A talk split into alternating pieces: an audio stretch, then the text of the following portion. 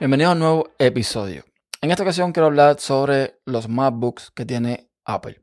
Hace unos días se presentó en la conferencia de desarrolladores dos nuevos MacBooks, bueno, nuevo entre muchas comillas, porque uno es nuevo, el otro no. Estamos hablando del MacBook Air con chip M2, que sí es completamente nuevo, diseño renovado, muy similar a los nuevos MacBook Pro 16 y 14, y el MacBook Pro de 13, que es básicamente el mismo diseño, creo que de 2016, solamente con el nuevo chip M2.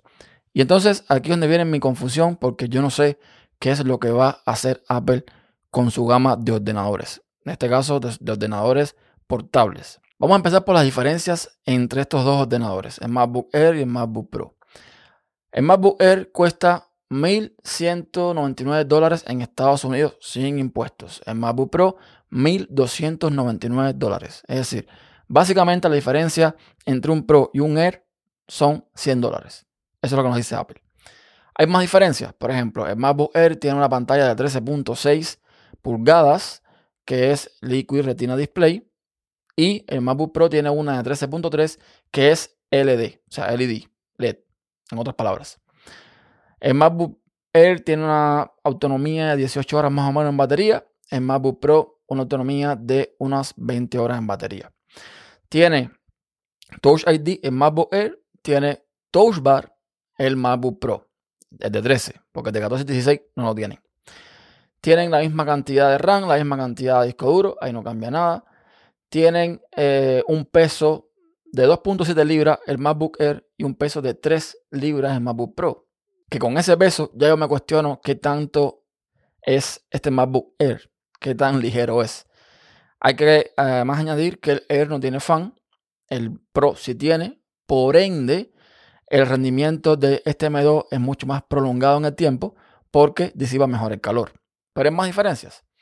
Tenemos eh, cuatro speakers en el sistema de sonido de MacBook Air. Tenemos mm, stereo speakers en el MacBook Pro.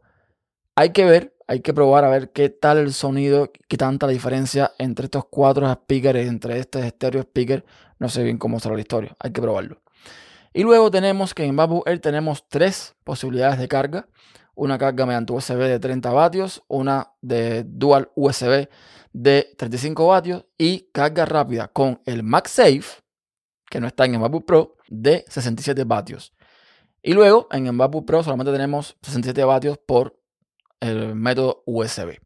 Entonces, se rumorea que Apple va a lanzar un nuevo MacBook Air de 15 pulgadas y además va a retomar el antiguo MacBook de 12 pulgadas. Y aquí es donde yo me descoloco un poquito. ¿Qué pinta este MacBook Air con un diseño tan antiguo todavía en la tienda de Apple? ¿Por qué lo sigue vendiendo? Yo entiendo, yo entiendo que esto ha pasado antes. Apple estuvo vendiendo la papelera, el Mac Pro papelera, muchísimo tiempo, un ordenador súper desfasado, mm, para nada potente, ya en comparación con lo que está vendiendo al mismo tiempo. En fin, es un, descalabro total. Pero, ¿para qué tú vuelves a sacar este ordenador simplemente poniendo un M2? Cuando en realidad no sé cómo va a quedar esto. Ah, me explico. Vamos a tener, si los rumores son ciertos, el MacBook de 12. Me imagino que sea un MacBook super de entrada. Me imagino, no sé. Luego el MacBook Air de 13,6. Luego el MacBook Air de 15 pulgadas. Bien. Un MacBook Air que ya yo no sé si es eh, Pro o si el Pro de 13 es Air, porque ya les digo, por el, por el peso que tienen, por las prestaciones que tienen, ya el MacBook Air no es ese ordenador que uno se compraba que te servía para hacer tus cositas, pero no era tan potente, bla, bla, bla. No, estamos hablando ya de que tiene la misma potencia prácticamente que el 13. Luego tendríamos el MacBook Pro de 13, el MacBook Pro de 14, que básicamente es prácticamente el de 13, pero con más pantalla, y el MacBook Pro de 16. Entonces, si lo ponemos en números, sin poner Pro y no Pro, tendríamos 12, 13, 14, 15 y 16.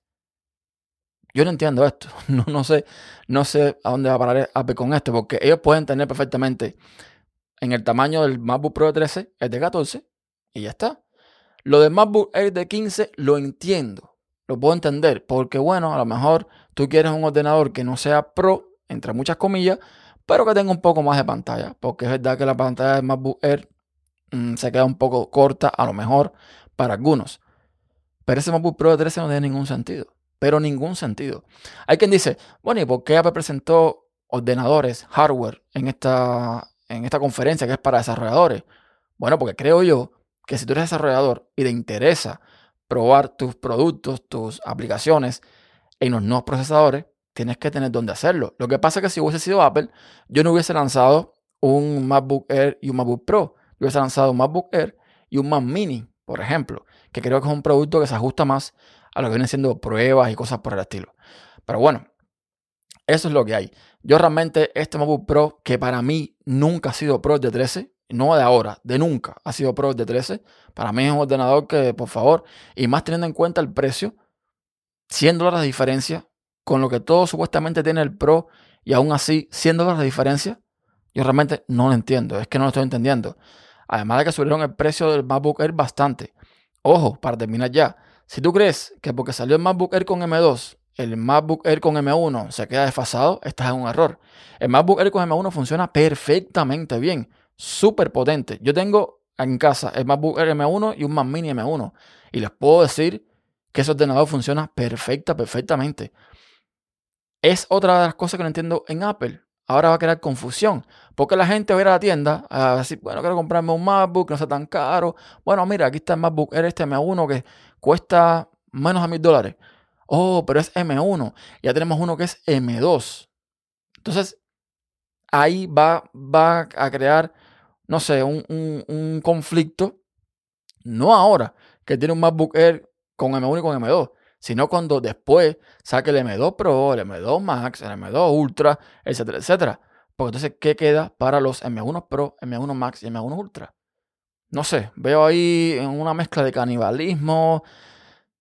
Esto con Jobs no pasaba, cabrón. Si, si Jobs hubiese estado vivo, esto a lo mejor no pasaba hubiese hecho lo mismo que hizo cuando entró en Apple, hubiese eliminado un montón de productos, hubiese quedado con algunos nada más y hubiese, a lo mejor hubiese dado un poco más de sentido a todo esto. A lo mejor, no sabemos. Y así está la gama de, de, de MacBook de Apple. Yo no lo entiendo. ¿Alguien me lo explica?